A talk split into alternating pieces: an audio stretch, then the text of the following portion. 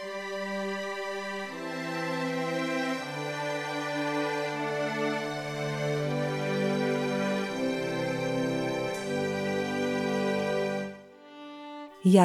Bán Ježišové podobenstvá Kristové podobenstvá sú perlou nielen svetovej biblickej štilistiky, ale aj svetovej literatúry a zostanú vzorom po stránke obsahovej i formálnej. Sú to obrazy zo života alebo prírody, ktoré Ježiš Kristus použil na zobrazenie alebo vysvetlenie nadprirodzenej pravdy – sú ako zrkadlá, v ktorých vidíme Božiu pravdu tak, ako je a pomocou ktorých začíname chápať pravý zmysel pravdy, ktorá je ináč ťažko zrozumiteľná. Preto aj Matúš píše, toto všetko hovoril Ježiš zástupom v podobenstvách. Bez podobenstva im nehovoril nič, aby sa splnilo, čo predpovedal prorok. Otvorím svoje ústa v podobenstvách Vyrozprávam, čo bolo skryté od stvorenia sveta. Matúš 13, 34, 35 pre porovnanie Žalm 78, 2. Ak nám teda Kristové podobenstva podávajú pravdu, bolo by škodou, ak by sme ich nepoznali. Vyučovací cyklus Ježišové podobenstva Jaroslava Bána je rozdelený do 18 podobenstiev – pre vás, milí poslucháči, ktorí ich budete počúvať v podaní autora, nech padnú do dobrej zeme. Matúš 13, 8 Milí poslucháči a priatelia Rádia Pokoj, pozývame vás počúvať vzdelávací cyklus Jaroslava Bána o podobenstvách. Dnes si môžete vypočuť podobenstvo o rozsievačovi – Prajeme vám ničím nerušený a požehnaný čas.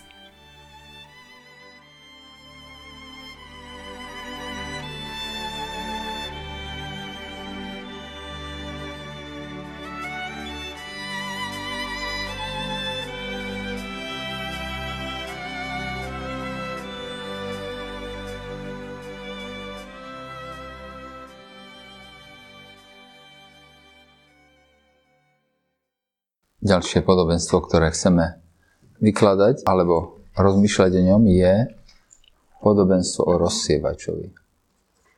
Lukáš 8. kapitola a tam čítajme od 4. verša po ten 18. verš.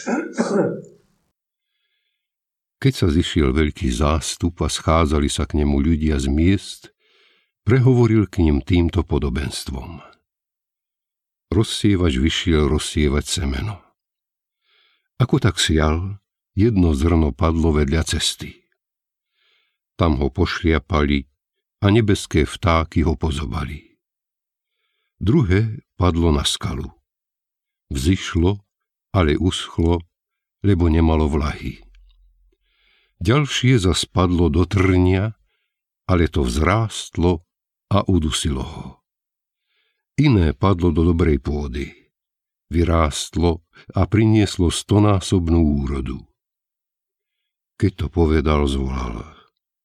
Kto má uši na počúvanie, nech počúva. Jeho učeníci sa ospytovali.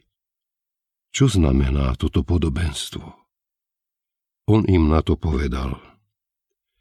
Vám bolo dané poznať tajomstvá Božieho kráľovstva – Ostatným je dané len v podobenstvách, aby hľadeli a nevideli, aby počúvali a nechápali. Podobenstvo znamená toto. Zrno je Božie slovo. Vedľa cesty sú tí, čo počúvajú, potom prichádza diabol a vezme slovo z ich srdca, aby neuverili a neboli spasení.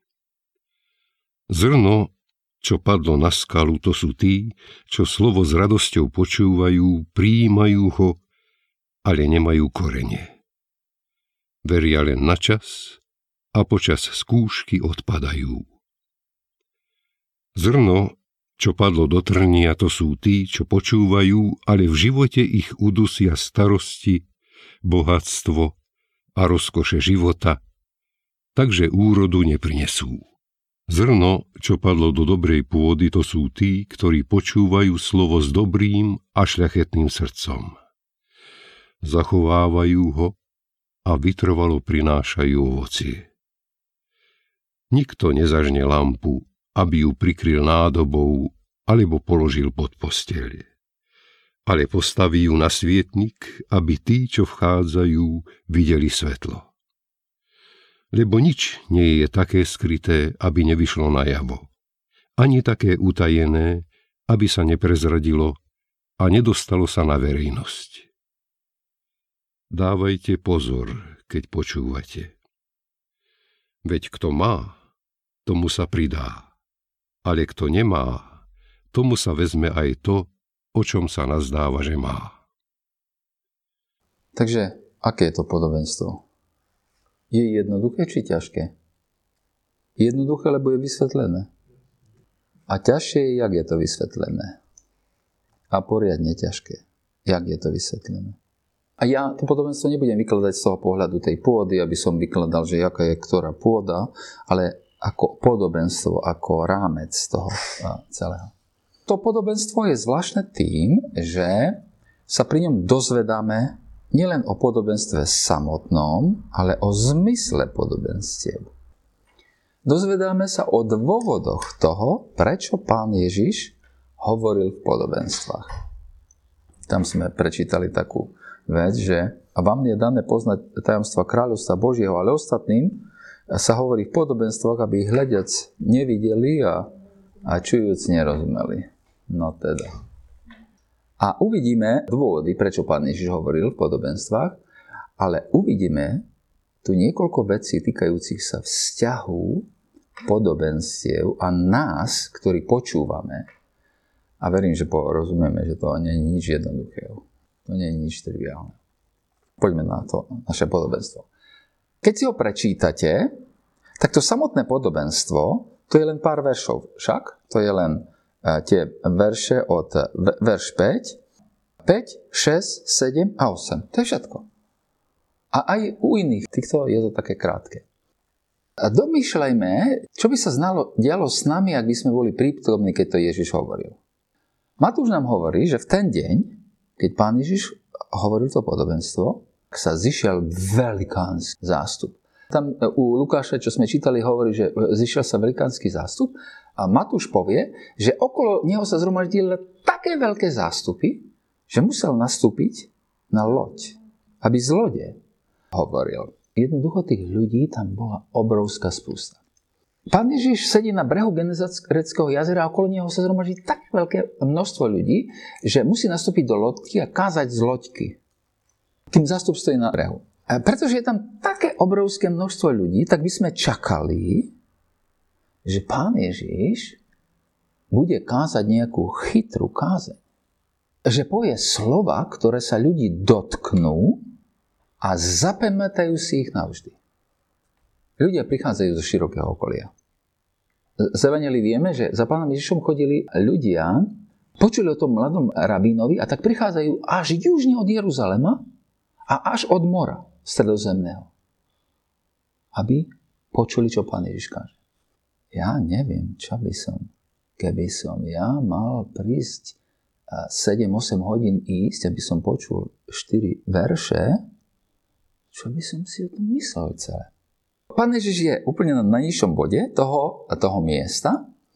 Keď sme boli okolo e, Genezareckého jazera, tak sme videli, že okolo sa na, na, na, také maličké kopce, veľmi úrodné kopce.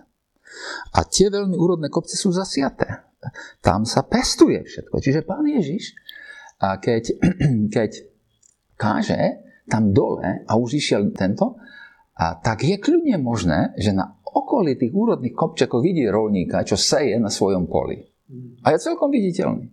A pán Ježiš môže z pochopiteľných dôvodov využiť to, že čo ľudia poznajú, respektíve vidia veľmi často a možno ho práve vtedy vidia. A oni povedia, viete čo? Hľa, hľa, hľa, pozri ten rolník tam seje, čo on robí? No, no seje. A A pán Ježiš obracia pozornosť svojich e, poslucháčov na toho rolníka. A pozrite, hovorí, hľa, rozsievač vyšiel siať. Pozrite, ten chlapík rozhadzuje semienka všade okolo seba. Vidíte? Ten rolník rozhadzuje semienka, niektoré padli na kraj cesty a tie semiačka zostali na vrchu, prileteli vtáky a zozobali ich. Pozrite, iné semienka padli na skalnatú pôdu, kde nemali dostatok zeme. A na tej skale bolo iba trochu prachu, taká tenučka vrstva pôdy. A v je strašne teplo, takže to semiačko samozrejme veľmi chytro vzrástlo, lenže pála slnka, keďže skala je pod tým, a pála slnka a veľmi rýchlo ho zničí. Vyšlo slnko a kým zrnkám bolo príliš teplo, zrnka zahynuli pálevou slnka, pretože nemohli zapustiť koren do vody, vyschli. Iné zrnka zase hodil rozsývať do trnia pán Ježiš hovorí. Nebolo to o nič lepšie, pretože trnie to udusilo všetko. A niektoré zrnká predsa len padli do dobrej úrodnej pôdy a priniesli užitok. Jedni, hovorí Matúš, priniesli 100 násobnú, druhé 60 násobnú a ďalšie 30 násobnú. Ale pán Ježiš nepokračuje. Pán Ježiš však akoby úplne náhle a neočakávanie ukončí svoje vyučovanie a povie, kto má uši, nech počuje. Hotovo. Kto má uši, nech počuje? To je všetko? Čo? Čo to bolo? Sa si pýtali, čo e, to vyučovanie počuli. Žiadny záver kázania? Ani piese nespievali nejakú asi na záver pokázaní. Nič. Hotovo. Náš text a povie, evangelista Lukáš povie, už v tom 8. verši povie, a keď to hovoril, zavolal. Jednoducho, končil pán Ježiš tým, že zavolal na koniec, kto má uši na počúvanie, nech počúva. Predstavte si, že jak by ste sa divili, čo ste to vlastne počuli. Mám za to, že aj sám pán Ježiš sa musel diviť, čo ten zástup si myslel o tej jeho kázni. A predstavte si samých seba že ste tam boli a počuli tú kázeň prvýkrát. Prišli ste z veľkej vzdialenosti počuť toho mladého rabína, o ktorom vtedy v Galilei každý hovoril. Aby ste mohli prísť počúvať Ježiša na breh Genezareckého jazera, museli ste vstať veľmi skoro ráno a veľmi dlho ísť. Prišli ste, počúvate tú kázeň a som si takmer na 100% istý, že ste ničomu neporozumeli. Vrátite sa domov, opäť niekoľkohodinová cesta, a ak by sa vám niekto opýtal na kázeň, čo by ste povedali? Odpoveď by asi bola, ničomu nerozumiem, neviem vlastne, o čom to ten mladý rabín hovoril. Hovoril o rolníkovi nejakom, ktorý si hal semiačka a tie dopadli kade tade a čo sa s nimi stalo? To všetko vieme, ale neviem, na čo to hovorí. Ľudia hovoria, že ten mladý rabín bol predtým stolár. A mala si zostať byť stolárom a nemiešať sa do rabínskej práce. To by bola vaša odpoveď. Keby ste takúto kázeň počuli. To by bola jedna odpoveď. Iná odpoveď by mohla byť taká trochu lepšia. Predstavujem si inú pravdepodobnú odpoveď niekoho, čo tiež počul tú kázeň a mal svojim kamarátom vysvetliť, čo rabín povedal. Jeho odpoveď by bola, som si vymyslel, že by bola takáto. Mohla by byť takáto. Ten mladý rabín má silný hlas. Bolo tam plno ľudí a on tak kričal silno, že sme ho všetci počuli. A rozprával o nejakom chlapíkovi, čo sial. Ale nemyslím, že by tým chcel povedať, ako je treba siať. Myslím, že rozprával učiteľom zákona. Myslím, že im chcel povedať, aby neplitvali svoje semeno slova, Božieho slova, na neúrodnú pôdu, alebo aby ho investovali, aby investovali svoje úsilie do úrodnej pôdy. Problém bol ale v tom, že, že keď som sa díval na okolo, tak tam som v tom zástupe nevidel ani jedného učiteľa zákona. Tá kázeň sa ale určite netýka mňa Lebo ja nie som rolník, ja som obuvník. Tá kazeň bola v poriadku, ale ak mám byť úprimný, bola nepodstatná. To je ilustrácia toho, čo by ste si povedali, keby ste také niečo počuli. Ako to vieme, že ľudia museli byť zmetení? Tomu totiž nerozumeli ani učeníci pána Ježiša. Prišli za ním a keď zásub odišiel, však, a jeho učeníci sa ho pýtali a vraveli, čo to je za podobenstvo? O čom je to podobenstvo? Matúš hovorí, že prečo hovoríš v podobenstvo? Čo to má znamenať? Čo to tá tvoja reč má znamenať tu vôbec? Inými slovami, učeníci nerozumejú ničom, prídu za pánom Ježišom a hovorí, o čom si to vlastne hovoril? Prečo si takto hovoril? Čo je toto zrno? Čo znamená tá pôda? Učeníci to chcú vedieť. Majú pravdu, že to chcú vedieť, pretože spojili svoj život s tým mladým rabínom. A oni vôbec nechápu, čo on hovorí. Nikoho to nezaujíma. Prišli domov a rozprávali sa. Žena sa ho pýta, že čo tam bolo. Vieš čo, miláčik, neviem, niečo tam ten rabín trepal, ja neviem, o čom to bolo, nejakom rolníkovi. A ty sa neho pýtal? A o čom to bolo? Ja, ja som sa neho pýtal, všetci sme odchádzali a tak sme všetci odišli. Učeníci e, majú pravdu, že chcú vedieť. Ale učeníci sú jediní, čo sa pýtajú. Možno, že tam bol niekto iný. Nevieme to povedať, o tom nemáme správu, ale keby tam bol, tak by to bol ten, o ktorom je to celé podobenstvo. Za chvíľu uvidíte, že čo vlastne to podobenstvo hovorí. Povedz Pána Ježiš je zvláštne. Vám je dané poznať tajomstvo kráľovstva Božieho, ale ostatným sa hovorí v podobenstvách, aby hľadiac nevideli a čujúc nerozumeli. Takže ja som, im popísal, ja som ich popísal správne. Jednoducho to takto bolo. Oni počuli všetko, ničomu nerozumeli a šli pekne domov. Pán Ježím to vysvetlí a povie, že podobenstvo znamená toto. Zrno je Božie slovo, na kraji cestujúci, čo počúvajú, potom prichádza diabol a vezme a slovo z ich srdca, aby neuverili a neboli spasení. Zrno, čo padlo na skalu, to sú tí, čo slovo s radosťou počúvajú, prijímajú ho, ale nemajú korene. Veria len na čas a počas skúšky odpadnú. A zrno, čo padlo do trnia, to sú tí, čo počúvajú, ale v živote ich udusia, starosti, bohatstvo, rozkoše sveta, takže neprinesú úžitok. Zrno, čo padlo do dobrej pôdy, to sú tí, čo počúvajú slovo s dobrým a šľachetným srdcom. Zachovávajú ho a vytrvalo prinášajú ovocie. Z tej odpovede majstra teraz učeníci chápu to podobne. Svoje my to chápeme. Je to jednoduché však. Keď nám to už niekto vysvetlí, tak je to strašne jednoduché a prakticky nie čo ku tomu dodať. A ja som sa umyselne vyhnul tomu, aby som ako nehovoril o tom hlavnom probléme, ktorý tam je, aby som hovoril o, o tom, že štyri typy ľudí a neviem čo všetko. Toto nechcem hovoriť, to nechcem.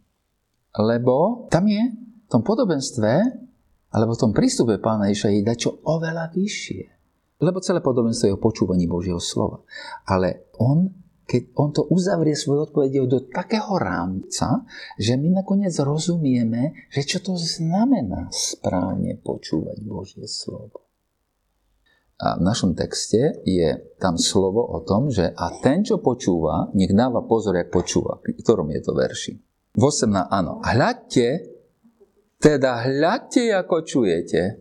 Teda hľadte, ako čujete lebo kto má, tomu bude dané a kto nemá, od toho bude odňaté. Aj to, o čom sa domnieva, že to má.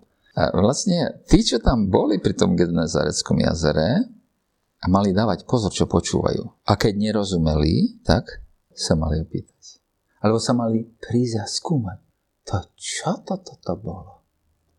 Prečo? Ako? Na čo? Odpoveď pána Ježiša je v celku perfektná, zrazu keď to povie, zrazu rozumieme, jaj, tak keby som to E, keby mi to bol dopredu niekto, aby, keby aspoň pán Ježiš na konci tej svojej kázne povedal, da, urobil nejaký záver, tak by sme všetci videl, vedeli, o čom to je a aby sme svojim manželkám doma, alebo kamarátom, alebo komu vysvetlili, že čo ten rabin hovoril. Ale my sme sa nič neopýtali. Nás nič nezaujímalo. Nám jednoducho nebolo treba nič vysvetľovať. To bolo pre iných. Pre rozsievačov. On si hovorilo o rozsievačov. Možno ani nehovoril o rozsievačovi, však sme ho tam videli, tomu netreba hovoriť, jak, jak eh, treba siať, však on to zná všetko. Ani nehovoril o tých zákonníkoch. A umyselne som tam povedal príklad, že jeden z nich povedal, to není o mne, však ja som obuvník, ja nie som rozsievač. No to je presne to. Oveľa viacej, čo nás vyrušuje na tej odpovedi pána Ježiša, je ten začiatok tej jeho odpovede. Vám bolo dané poznať tajomstva Božieho kráľovstva, ostatným je hovorené len v podobenstvách, aby hľadeli a nevideli, počúvali a nerozumeli. No, čo toto na svete znamená? Evangelista Matúš v 13. kapitole plňa a plní sa na nich proroctvo Izajášovo, ktoré hovorí, počuť počujete, ale neporozumiete a hľadieť i hľadieť budete, ale neuvidíte. Lebo stučnilo srdce tohoto ľudu, ušami, ušami ťažko počuli a svoje oči zažmúrili, aby snáď nejako očami nevideli, ušami nepočuli, srdcom neporozumeli a neobrátili sa a uzdravil by som ich. To je zo 6. kapitoly proroka Izajáša. Poznáme ten príbeh. Prorok Izajáš má videnie, je v chráme a v tom chráme má videnie Boha samotného, sediaceho na vysokom odnešenom tróne. Izajáš je tam konfrontovaný s Božou svetosťou, jeho nečistota musí byť riešená a počuje hlas, kto nám pôjde, koho pošlem, kto pôjde zvestovať o mne. A Izajáš povie, hľa tu som, pane, pošli mňa. Keď to povie, že on i pôjde, tak mu je povedané, chod a povedť tomuto národu, počúvajte, len počúvajte, ale ne, po, nerozumejte, hľadte, len sa dívajte, ale nechápte, urob bezcitným srdce tohoto ľudu, zapchaj mu uši a zastri oči, aby, aby očami nevidel ušami nepočul, aby jeho srdce nechápalo, neozdravel, neobrátil sa a nevyzdravel. To je reč písma, ktorú používa hebrejský jazyk na to, aby občas zamienial, čo je skutočnosť a čo je následok. Následok sa zamienia za príčinu. Pán Ježiš naviaže na to slovo a povie, že toto slovo je o jeho službe. To je o službe pána Ježiša. Ale čo to tu hovorí pán Ježiš? Hovorí, že nechce, aby ten zástup vedel, rozumel.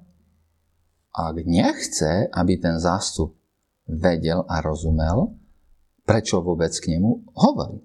Prečo vôbec k tomu zástupu hovorí? Tak by sme takú mu výtku do tváre hodili pánu Ježišovi alebo, o, alebo Pánu Bohu samému, že Bože, ak nechceš, aby videli, vedeli, neposielaj Izajaša. Neposielaj ale ani Ježiša. Nechaj ho niekde tam v kúte Izraela, kde nie je zastrčený, aby, aby nik o ňom nepočul. To bude najlepšie, keď nechceš, aby tvoj národ vedel, rozumel. Čo to teda znamená hovoriť v podobenstvách? Aby v podobenstvách hľadeli a nevideli, počúvali, nechápali. Prorok Izajáš v skutočnosti to slovo sa nedá nejak ináč interpretovať, iba tak, že on je varovaný pred Božou trónou. Izajáš, si sa rozhodol, že pôjdeš? Výborne, že, ale vec, že oni ťa nebudú chcieť počúvať. To je ľud zatvrdeného srdca. A ty im budeš hovoriť a oni nebudú chcieť počuť. A hebrejčina zamienia ako dôvod, príčinu a následok a, a hovorí, dostaneš sa do situácie, v ktorej, v ktorej jednoducho oni nebudú chcieť počuť. Ich svrbia uši, aby počuli toto slovo. ale práve preto, že nechcú počuť, tak nerozumejú tomu. Alebo keď by chceli počuť, keď sa na to opýtajú, tak budú môcť rozumieť. To je, to je jeden kruh, to je, jedno, to je jedno spojenie. To nie je, že príčina a následok, to je jedno, to je jeden kruh. To, je, to, to sme v jednom kruhu. Možno, že ešte niekoľko slov o podobenstvách je v tejto chvíli treba povedať. Obyčajne kazatelia vám povedia, že používajú ilustrácie, lebo pán Ježiš ich používal. Možno, ale on používal podobenstva, ktoré ale nie sú ilustráciami. Pán Ježiš používal podobenstva, ale podobenstva nie sú ilustrácie. Čo sú ilustrácie? A ilustrácia je príbeh, ktorý používame na to, aby sme potvrdili nejakú pravdu, nejakú myšlienku. Keď si dobrý a takto sa správaš, tak to dopadneš. Alebo keď si zlý, a tak takto dopadneš. A povieme princíp a povieme ilustráciu, aby sme potvrdili tú abstraktnú myšlienku na tom príklade. Podobenstva to ale nerobia. Podobenstva znázorňujú pravdu a Poslucháč musí urobiť spojenie medzi podobenstvom a pravdou. A keď to nevie, tak sa potrebuje pýtať. Keď to nevie, tak potrebuje sa to dozvedieť. Lebo keď sa to nedozvie, nebude dozvedať, tak nakoniec ničomu nebude rozumieť. A príčina a následok sú zamenené úplne. Rozumiete, o čom hovorím? Napríklad veca veta, že dokonca aj opice padajú zo stromov. Je podobenstvo. No, krátke je to podobenstvo, ale je podobenstvo však. Dokonca aj opice padajú zo stromov. Ak vám nepoviem, čo sú tie opice, tak vy ako poslucháči musíte im priradiť význam. Ale ak súčasne poviem, že dokonca aj experti robia chyby, tak som urobil spojenie medzi podobenstvom a pravdou. A už to není podobenstvo, už to je ilustrácia. V každom prípade ale veľmi veľa ťarchy padá na počúvajúcich. Na tých, kto čo počúvajú. Pán Ježiš to podobenstvo povie a čaká, že oni sa budú pýtať. A oni sa nepýtajú. Ale keď za ním prídu chlapíci jeho vlastní, ktorí sa pýtajú, tak im povie, že a chceš vedieť? Dozvieš sa to. Nechceš vedieť? Neporozumieš. Budeš hľadieť, ale keďže nechceš vedieť, nebudeš nič rozumieť. Nechceš vedieť, budeš počuť a ničomu nebudeš rozumieť nechceš pravdu Božiu hľadať. Lebo nechceš urobiť vlastne to spojenie. Podobenstvo je vždycky rozpráva o Božej pravde. A ty to spojenie nechceš hľadať, lebo ty samotnú pravdu Božiu nechceš. A teraz si v kruhu. Teraz pán Ježiš ti nepovie, že no pretože si sa nepýtal, tak si sa, ja som hovoril to za to, aby, aby to takto bolo. Nie, on použije Izajáša, aby vysvetlil na to, že, že to je jeden kruh že každý, kto ide rozsievať Božie slovo, si musí byť dopredu vedomý, že ho nebudú chcieť počuť.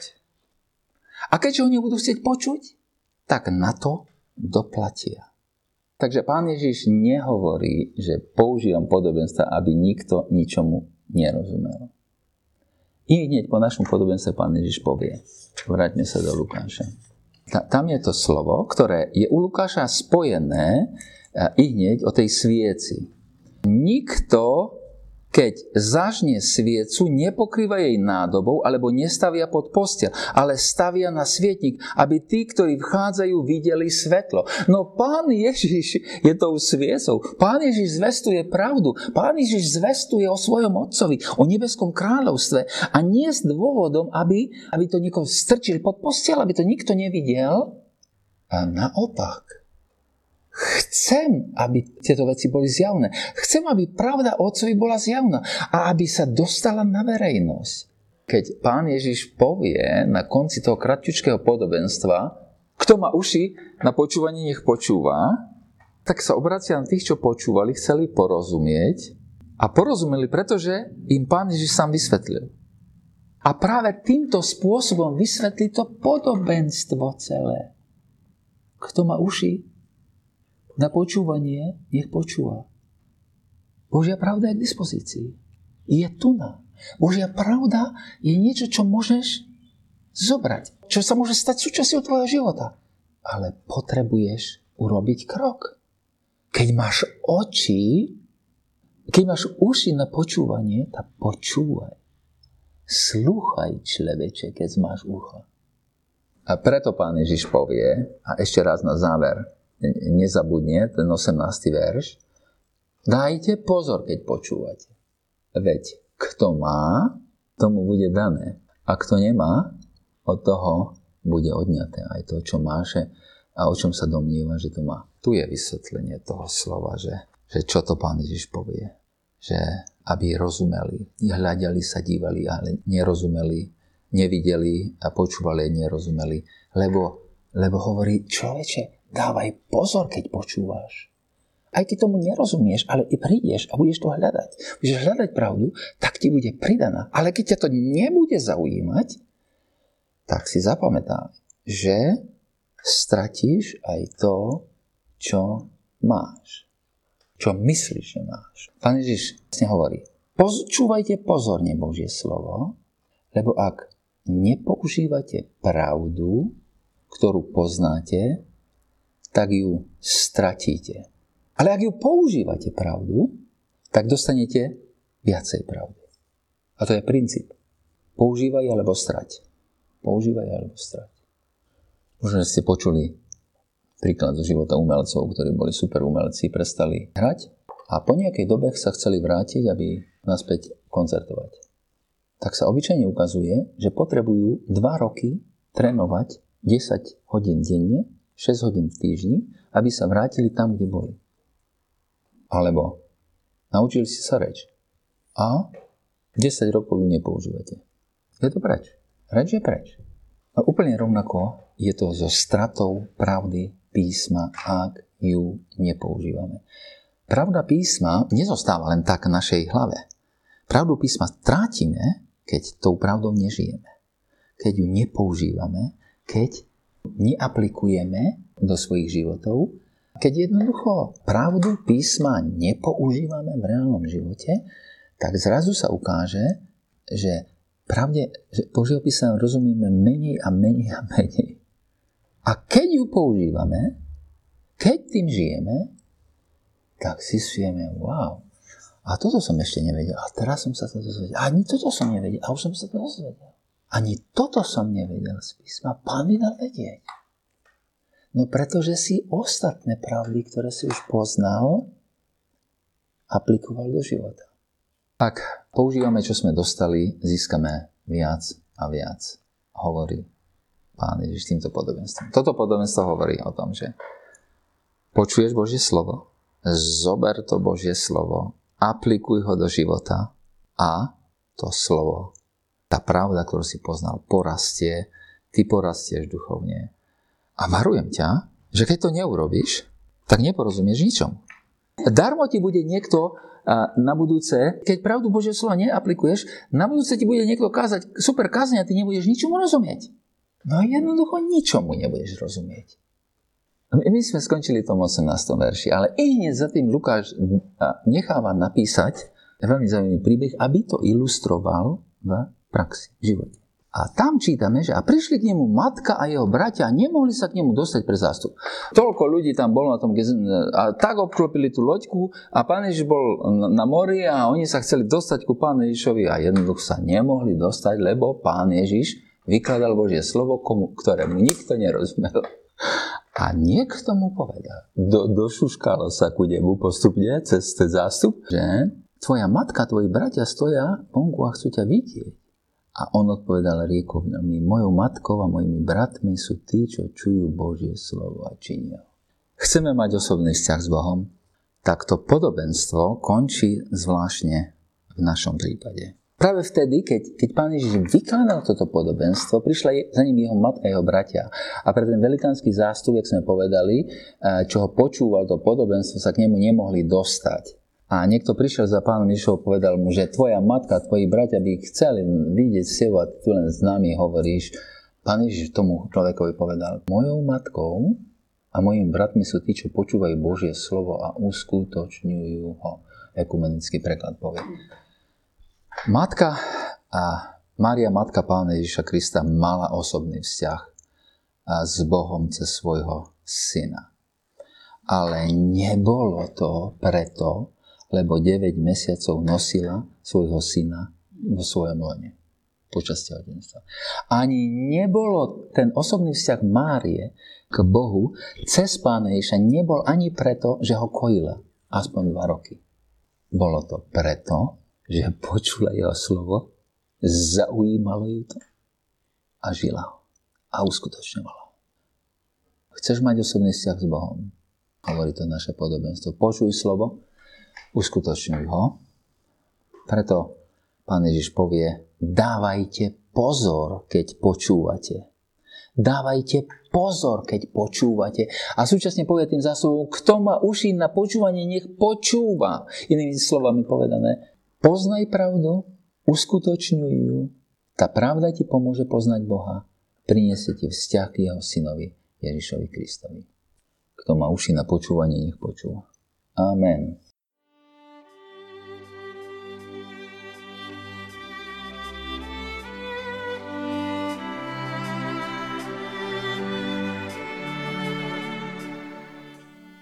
Počúvali sme vzdelávací cyklus Jaroslava Bána o podobenstvách. Zajtra v rovnakom vysielacom čase vás pozývame vypočuť si podobenstvo o vlečnej sieti. So žehnaním a vďakou sa lúčime s vami, milí poslucháči. Do počutia.